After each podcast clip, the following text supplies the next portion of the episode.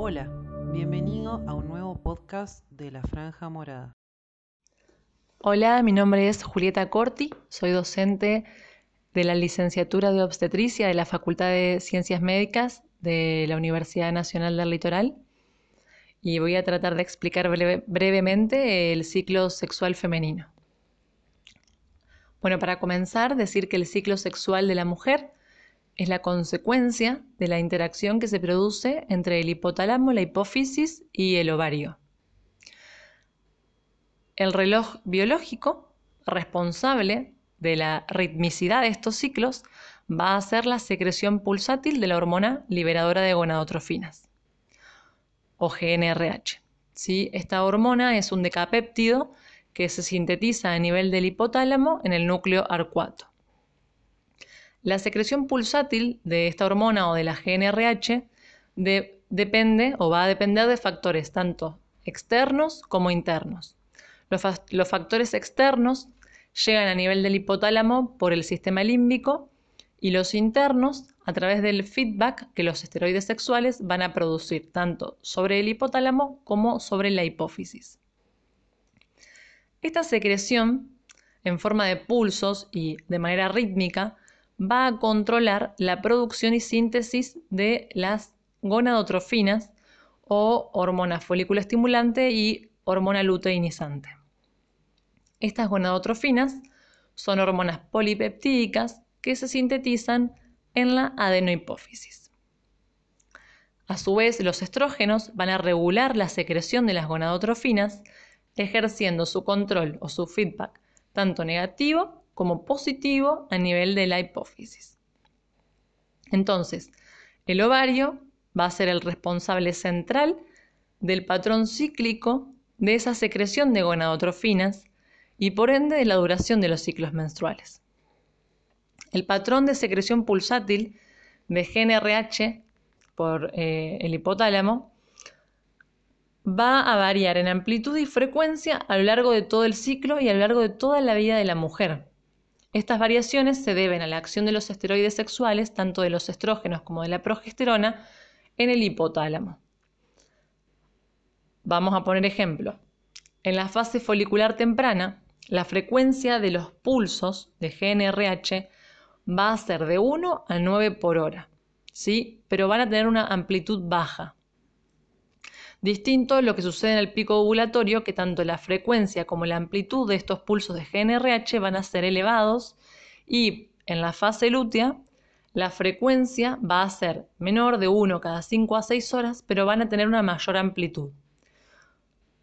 Toda esta variación de los niveles o de los pulsos de G N R H van a hacer que eh, tengamos distintos niveles de hormona folículo estimulante y luteinizante durante todo el ciclo.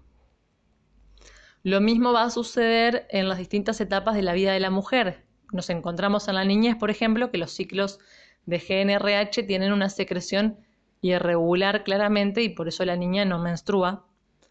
En la premenarca la secreción va a ser sobre todo durante la noche.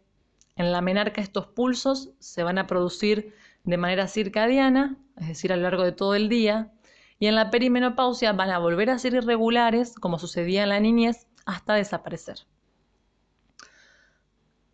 Entonces, ya hablamos de lo que es hipotálamo, hipófisis, y ahora hablar del ovario. Las responsabilidades fisiológicas, ¿sí?, que le tocan al ovario son la liberación periódica de los gametos y la producción de las hormonas esteroides. Estas dos actividades se van a integrar en un proceso que se va a repetir cíclicamente y continuamente de maduración folicular, ovulación, formación y regresión del cuerpo lúteo. Pero para poder entender el ciclo ovárico tenemos que volver un poco sobre lo que es la foliculogénesis. Las mujeres al nacimiento, en el ovario tenemos aproximadamente cuatrocientos mil ovocitos, de los cuales se calcula que vamos a ovular alrededor de cuatrocientos veinte aproximadamente a lo largo de toda nuestra vida fértil, por lo que el resto de los ovocitos van a producirse, perdón, se va a producir el, eh, el proceso de atresia. Entonces, en cada ciclo menstrual, una serie de folículos que vamos a llamar primordiales va a abandonar el estado de reposo en el que se encuentra y va a comenzar un proceso de desarrollo y maduración folicular, mediante el cual uno de esos, eh, un grupo de esos folículos se van a seleccionar en cada ciclo. A esto lo vamos a llamar reclutamiento folicular. O sea, vamos a buscar un grupo de folículos y los vamos a reclutar. De este grupo, solamente uno, y con suerte, va a llegar a la ovulación, ¿sí? El resto se va a atresiar. El reclutamiento, entonces, va a comenzar en el ciclo menstrual anterior, uno o dos días antes de que se produzca la menstruación. Los niveles de F S H se van a empezar a elevar y del día uno a cuatro ya se va a producir el reclutamiento. Del día cinco a seis del, del ciclo o del periodo se produce la selección del folículo que va a ser el destinado a ovular o folículo dominante, que ahora vamos a ver de qué se trata. La hormona folículo estimulante entonces va a ejercer su acción en las células de la granulosa del folículo ovárico. Lo que va a hacer es que se transformen los andrógenos a estrógenos mediante la aromatización. Y una vez alcanzada la maduración folicular, la célula de la granulosa va a dejar de ser una productora, una célula productora, perdón, de estradiol para convertirse en una célula productora de progesterona. Ahora, ¿por qué decimos que el folículo dominante es el que tiene la capacidad de convertir andrógenos a estrógenos? Esto tiene que ver con la teoría de las dos células o teoría bicelular, en la que las células de la teca y la granulosa van a trabajar en conjunto para realizar esta transformación de andrógenos a estrógenos. Y esto, para recordar un poco, funciona de la siguiente manera. Las células de la teca tienen los receptores para la hormona luteinizante y las células de la granulosa para los receptores de la folículo estimulante. Entonces, a partir de la conversión del colesterol en las células de la teca a andrógenos, la célula de la teca no tiene la enzima, la, aroma, la aromatasa, que va a producir ese, esa transformación de andrógeno a estrógeno. Entonces ese andrógeno va a pasar a la célula de la granulosa, que sí tiene esta enzima, para, pro, para poder eh, producirse el andrógeno a estrógeno, ¿sí? Entonces, este aumento de estrógenos tiene un efecto que va a ser inhibidor en el sistema hipotalámico hipofisario y va a disminuir la secreción de folículo estimulante, que dijimos que en principio venía aumentando para producir, la rec- para producir el reclutamiento y la maduración folicular.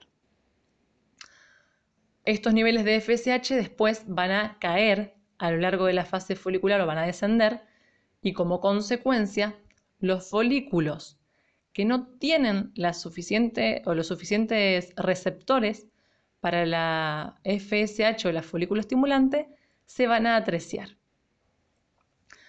El dominante no se atresia porque sí tiene esa cantidad de receptores. Entonces, ese folículo dominante que sigue produciendo estradiol, el estradiol va a continuar incrementándose, ¿sí? Y va a llegar al pico setenta y dos horas antes de la ovulación.